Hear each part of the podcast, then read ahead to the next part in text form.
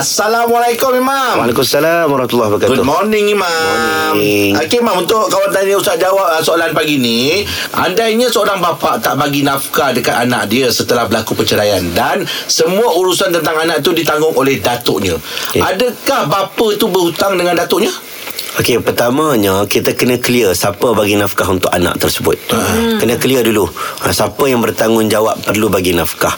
Kalaulah tanggungjawab itu contohlah mahkamah putuskan ke ataupun mahkamah tak putuskan ke memang tanggungjawab seorang ayah contoh. Hmm. Tiba-tiba dia abaikan tanggungjawab dia. Hmm. Maka terpaksa diambil alih pula oleh orang lain. Hmm. Tak kira lah atuknya ke, pakciknya ke, Hmm. apa sekalipun. Hmm. Ditanggung oleh orang lain yang sepatutnya ditanggung oleh dia.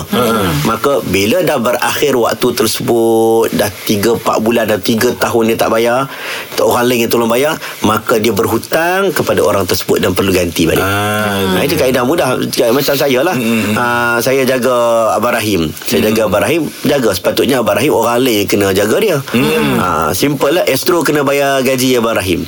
Contohnya. Tapi saya duk bayar gaji Abang Rahim. Saya bayar bayar bayar bayar bila sampai satu tempoh ha, saya minta lah Astro tolonglah bayar dekat saya balik sebab saya yang Abang Rahim Bayar. sepatutnya kamu bayar. Itu benda Betul. kaedah yang simple Ah, eh. ah, Ha, kena faham macam tu juga konsep nafkah. Ah. Hak orang lain perlu dibayar semula. Bermakna dah ada hutang lah kat situ kalau tak dibayar Mam. Ya. Boleh dituntut lah benda boleh tu ya. dituntut, Boleh dituntut ha, Oh, Tapi kalau okey. Tok Wan tu kata tak apalah Ha, ha. Itulah habuan aku untuk akhirat Ha, ha, tak Dapatlah ganjaran Cuma anak Cuma bapak tu kena ambil tanggungjawab lah Ni lah. Bayar balik Hmm. Okey.